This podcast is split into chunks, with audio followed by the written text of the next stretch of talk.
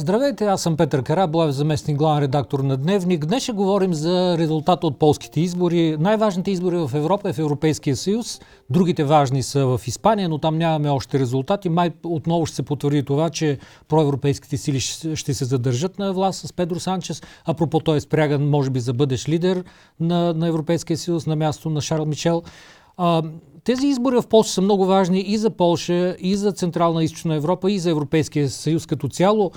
А, Доналд Туск, бившия премьер и лидер на опозицията, ги нарече преди много голям митинг, преди около две седмици, а, изкара стотици хиляди хора на, на улиците, нарече ги това е третата вълна от борбата на солидарност прочутия профсъюз в Польша и по целия свят.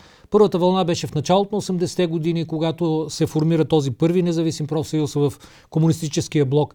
После през 89-та година втора вълна, когато беше кръглата маса, първите избори, събарянето на комунизма и сега, казва Доналд Туск, виждаме третата вълна. Не е съвсем вярно и правилно, защото най-малкото 89-та година хората гласуваха с идея, че предстои нещо неизбежно. Комунизма си отива, той е абсолютно прогнила и неудържима система и ще дойде нещо, което му е нормално, реално, свободен пазар, демокрация. Сега поляците гласуваха за нещо, което те да се каже не лежи в бъдещето, а е зад гърба им. Гласуваха за завръщане към нормалността след 8 години управление на партията Право и справедливост и въпреки всичко това беше символ на борбата на поляците за свободна и демократична Полша на 15 октомври. За последните 8 години Право и справедливост а, управлява като национал-консервативна, популистка, с автократичен уклон партия, която започна, ето внимавайте какво направиха. Първо превзеха съдебната система. Знаете, тези, този тип партии правят първо две неща. Съдебна система и медии.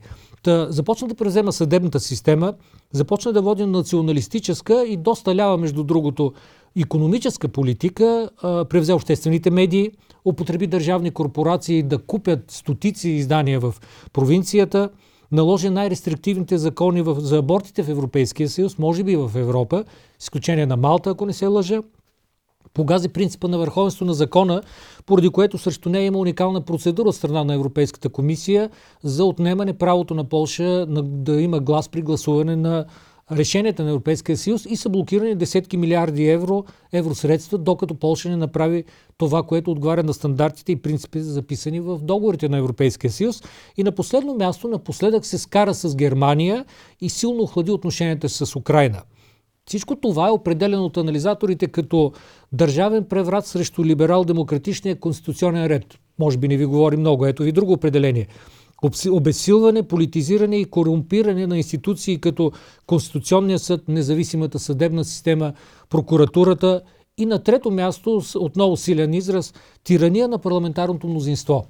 Всичко това беше пометено на 15 октомври на исторически за Польша избори с наистина сензационна избирателна активност.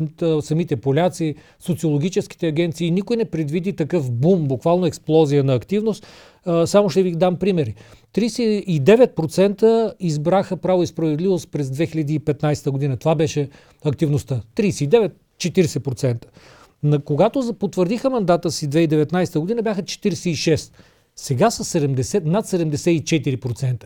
Това е близо два пъти повече избирателна активност спрямо 2015 година. Това се дължи основно на жените, които тръгнаха да защитават правата си срещу тези закони, казах за абортите, за правата на жените, но и заради економическата ситуация и домакинствата им, и младежите, които изненадващо излязоха да гласуват масово и социолозите очакваха те да подкрепят крайната десница, националистическа, има такава партия, конфедерация, градска, модерна, млади предприемачи, но националисти, консерватори, но се оказа, че младите поляци гласуваха за европейските партии. И това подлежи на, на доста обяснения и анализи следващите месеци. Другото важно нещо, което Доналд Туск каза в нощта на изборите, той каза, никога не съм бил по-щастлив в живота си, печеляйки второто място. Неговата гражданска коалиция зае второ място, виждате резултатите какви са. И а, управляващите, и гражданска коалиция слязоха надолу, но победиха и изкараха много мандати тези, които ще участват в преговорите, вероятно в коалиционното правителство.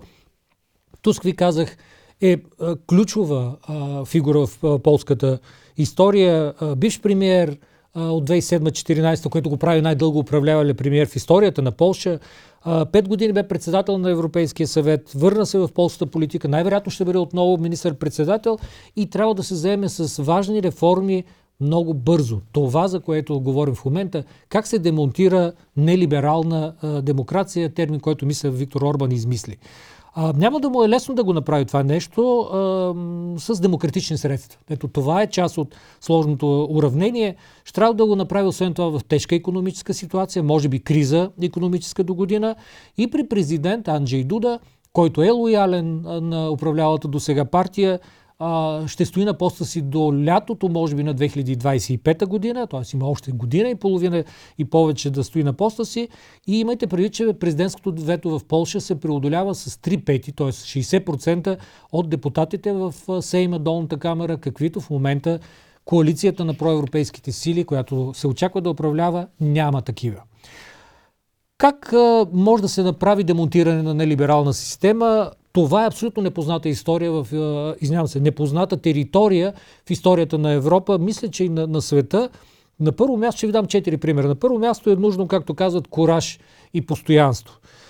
Имайте преди, че това е система, която претендира да е демократична, създадена е с закони, които в действително са противоконституционни, но как да възстановиш върховенството на закона без да нарушаваш закона?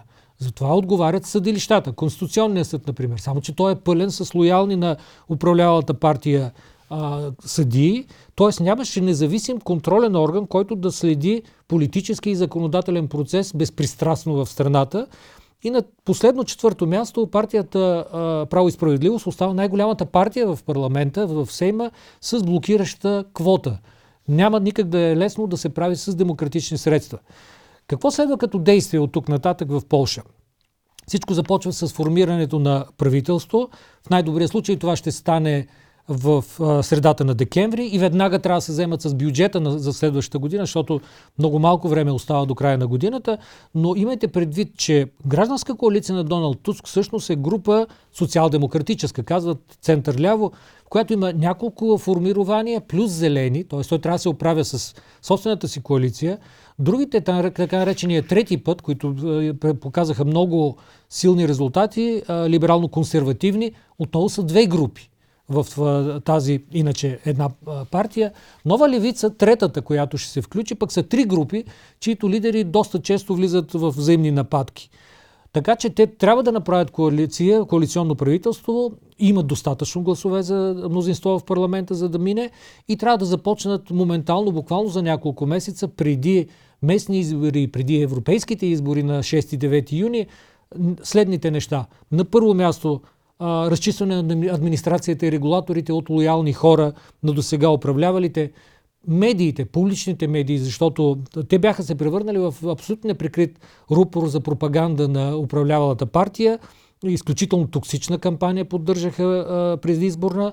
Трето, държавните компании, цели бордове, цели управляващи и надзорни съвети ще трябва да бъдат премахнати. И това е записано в програмата предизборната на гражданската коалиция. Търсене на наказателна отговорност от, цитирам, всеки нарушил Конституцията и върховенството на закона. Отново това е част от предизборната платформа на гражданска коалиция. Чак до премиера Беата Шидло, бив премиер и президент Анджей Дуда, казвате. И накрая възстановяване на отношенията, нормалните отношения с Брюксел и разблокиране на тези пари, от които полската държава много се нуждае. В газета Виборче написаха двама унгарски политолози. Един от тях е изключително авторитетен и автор на много интересна книга. Статията се казва директно това не може да се повтори в страната на Орбан и те много стегнато и подредено обясняват защо. Защото според тях ерозията на демокрацията в двете страни е от различно естество и в различен мащаб, този процес не е толкова напреднал в Полша и тя може да се върне на демократичния път. Унгария е страна, в която практически вече няма шанс за това. Много тежки а, и отчаяващи думи, но те аргументират а, заключението си така. Автократичен режим се изгражда като минава през три фази. Първата е инициация, започва някой да прави това. Второ, автократичен пробив. И трето, консолидация.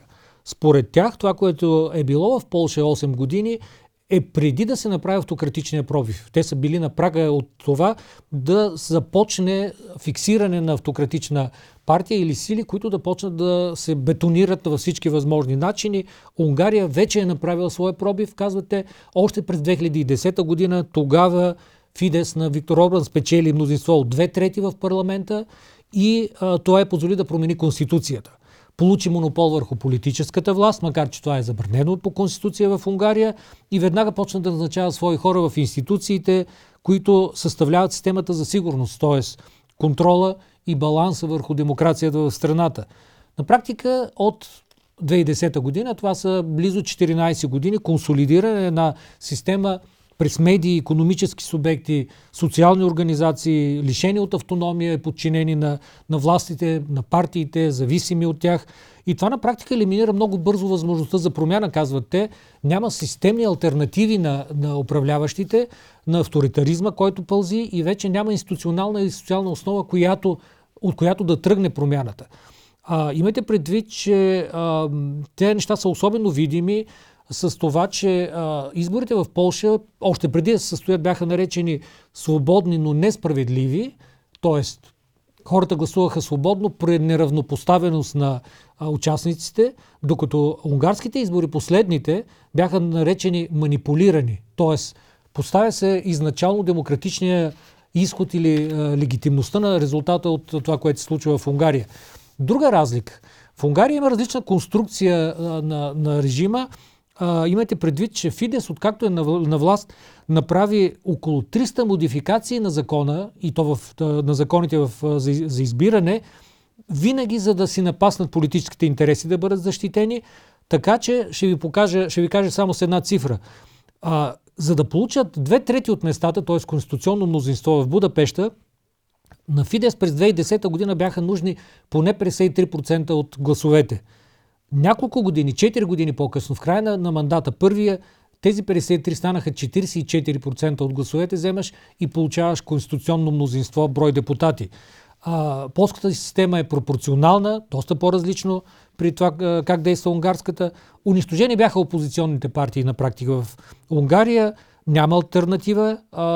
Те се опитват да работят в автократична система, маргинализирани, отрязани от материални ресурси, медийни възможности. И на практика бяха опитомени, грозен израз, но точно това се чува често, опитомени от делегирани им агенти от Фидес, бяха парализирани от налагането на глоби, Появиха се псевдоопозиционни фалшиви партии, които копират, това мисля, че ви е познато и а, от България в някои примери. И на практика се оказа, че няма, а, дори в опозиционния лагер, няма достатъчно сила да се организират, да стигнат до избирателите. Имайте преди, че при последните избори лидера на, на опозицията получи 5 минути време в националната телевизия, за да а, може да говори на избирателите. Медийният контрол е огромен за дискредитиране на опозицията в Унгария а, публичен дебат на практика няма и а, с цялата си власт Виктор Орбан а, използва безконтролно економически ресурс. Имайте предвид, че през кампанията с 2022 година за изборите той пръсна за около месец и половина 2,5% от годишния брутен продукт на Унгария, за да спечели симпатиите на избирателите, 13 пенсии, фиксиране на горивата, цените и в момента Унгария е една от държавите, които са в доста, доста критично економическо състояние, една от рекордните инфлации и така нататък. Но накрая в тази статия се казва нещо много плашещо и те казват, полската и унгарската системи са нелегитимни, но по различен начин. Режима на Виктор Орбан е, за разлика от този на Качински, функционираш като организирана престъпна група, действаща на държавно ниво. А, Автора на тази книга, кратко ръководство за посткомунистическите системи, казва, вижте, залозите за Качински и на Орбан са различни. Качински губи политическата власт от тези избори. Ако Орбан изгуби властта, той губи и политическата власт, но и подлежи най-вероятно на наказателно преследване за всичко, което е правил. Не, че няма такива закони в Унгария, просто тази група е направил така, че хората, дори нейни членове, не подлежат на това, защото тя контролира правораздаването. Ако те отпаднат от тази система, от тази група, биват преследвани, защото има такива закони. И приключвам с това, че паралела, който правят за бъдещето на, на Виктор Орбан и на тази система в Унгария, е, че му предстои бъдеще като на Виктор Янукович, като на Нур Султан Назарбаев, като на секунда, че бяха много важни имената, а, да, и, и а, Никола Горевски в Македония, Владимир Плахотнюк, един от а, основните олигарси на Молдова.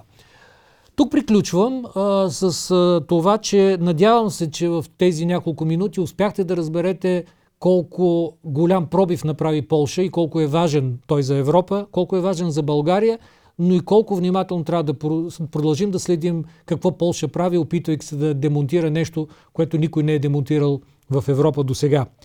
Аз съм Петър Карабоев, заместник главен редактор на Дневник. Благодаря ви, че бяхте с нас.